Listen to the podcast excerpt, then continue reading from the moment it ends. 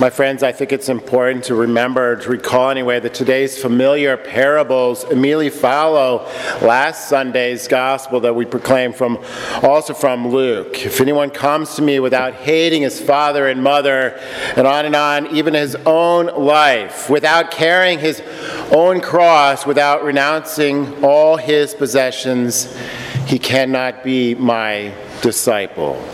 The challenging cost of discipleship spoken about last week is balanced today this beautiful gospel of love and mercy. Jesus tells three parables in response to these complaints. These complaints from the Pharisees and the scribes, complaining so shockingly that Jesus was welcoming, that he was spending time with sinners. What would we expect him to do? On the surface, of course, these stories are about a lost sheep, a lost coin, and a lost son. Yet we know they're also about the one who finds. We know that they are about God the seeker, that Jesus became man to restore us to the Father. He became incarnate, He became flesh to show us the way to Him and to show us the Father's love, to give us an incredible and perfect example of the Father's love on the cross. Today's readings remind us that we are sinners, and we are all, every last one of us here in this church, in need of salvation.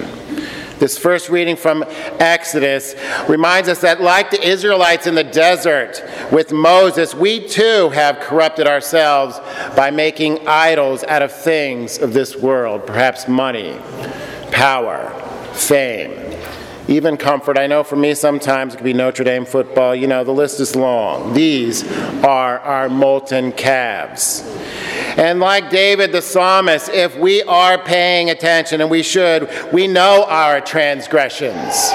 We know this list to be long. Our sin is always before us. And we know that God simply wants our contrite hearts.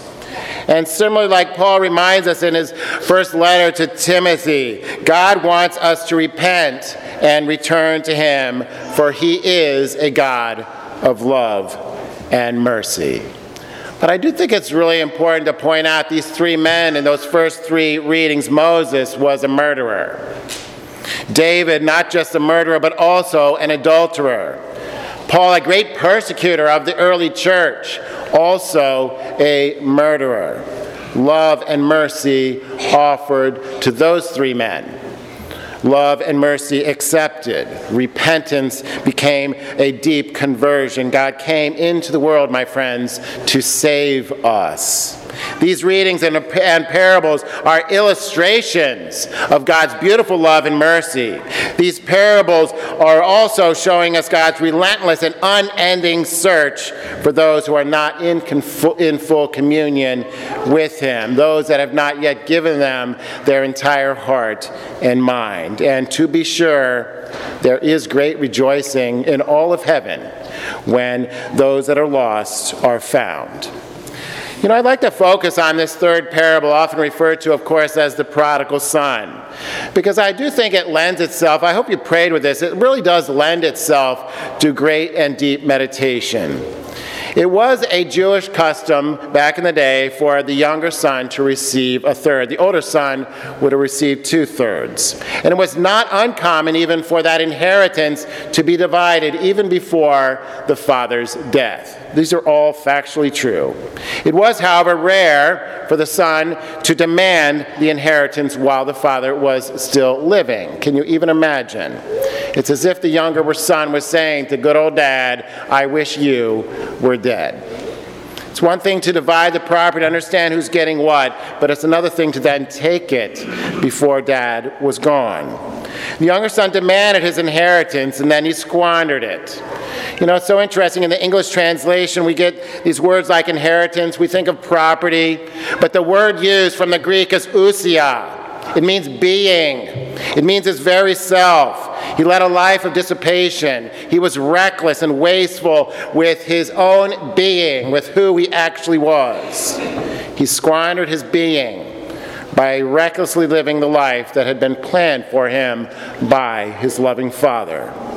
But thankfully, he does come to his senses, Surely it was because of his father's prayers. He was brought to his knees when two disasters struck simultaneously. One, his fault, he ran out of money. The other was not his fault. There was a severe famine. God allowed this suffering in his life. He did not cause it, but he did allow this suffering in his younger son's life to bring about a greater change. The younger son did not recognize his own dignity had come from his father, that he was made in his image and likeness. He had put his faith in things of the world, and he lost. He lost big time. He hit rock bottom. He even resorted to working with the pigs. A Jew would never, it would be unimaginable for a Jew to be even near a pig, but he was wanting to eat their food. Yet he comes to his senses. And note so beautifully, he sets off to return to his father. He didn't go to return to his home, he went to return to daddy. He went back seeking his father's love. And a long way off it says, filled with compassion, the father ran, embraced, and kissed him. We can imagine every day going to the hill and looking to the horizon, waiting for his son. Every day. The father was sent, uh, just sitting there waiting, waiting. And he had planned his confession, the son did. Father, I have sinned against heaven and against you. So true he had. I no longer deserve to be called your son again. So true. But treat me as you would treat one of your hired workers. This certainly would have been a just response. But I don't know what happened. These words were never, well, they were practiced, but they were never expressed in front of the Father. He doesn't complete this third sentence. Who stopped whom? Perhaps the younger son is looking in the father's eyes and he couldn't bear to say those words, recognizing that is not what the father would allow. He saw such love from that gaze of, the, of his father. Or perhaps the father interrupted him, recognizing that he still, my son, still does not get how much he is loved. I must stop him from seeing himself in this way. Note too the beautiful symbolism of this encounter. He is given a robe, it's a beautiful symbol of sanctifying grace. The return of the divine life within him, this beautiful symbol of sanctifying grace, this ring, it a symbol of his authority, his position as being the beloved Son the shoes that were returned to his feet, a sign of freedom being restored, the fattened calf, this great gift, all the music and dancing, a beautiful recognition of the great celebration, the rejoicing that was happening. The son of mine was dead and has come to life again. He was lost and has been found. So interesting the order of this sentence. The Father is telling us that there is something worse than being dead and that is being lost. That is being separated from, away from the Father. But distance is not the only way that we can separate ourselves from the Father.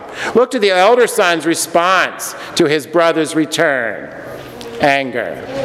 This is not the proper response. He refuses to associate with him. He calls him your son not even talking to him about him being his own brother. He acts like the Pharisees and scribes, who also refuse to be with outcasts. He lacks gratitude, gratitude for the Father's love. He thinks he is perfect, but his own words convict him.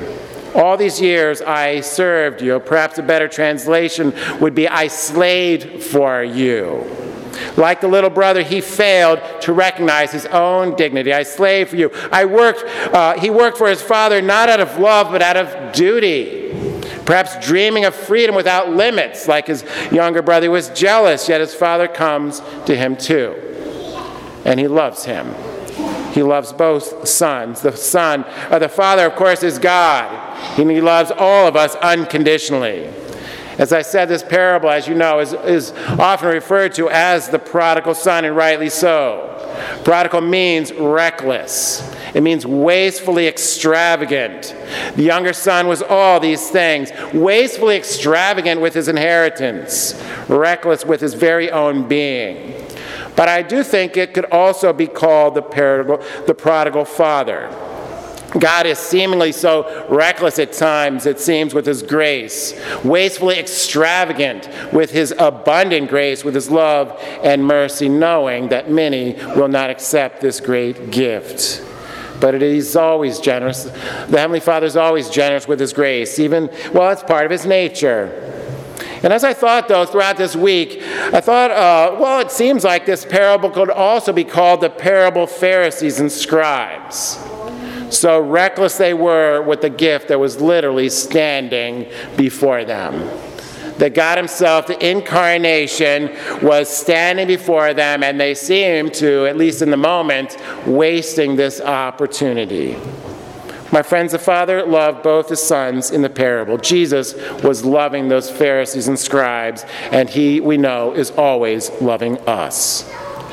Will we, when we are that younger son, remain in the love of his Father upon our return? Well, when we, will we, when we act like that elder son, uh, be reckless with the gift that is offered to us always and accept the Father's love and likewise the love of those around us, like our brothers? Perhaps there are times when we are like the Pharisees. Are we wasteful of the gift of even this holy Mass? Will there be cause for rejoicing in heaven and on earth as a result of our decision to accept the love of the Father and to be an instrument of that same love and mercy out in the world? Accept God's love and mercy. He is searching for you. He is searching for people in our lives. Let Him find you and be instruments of that same grace to another. And may God be praised.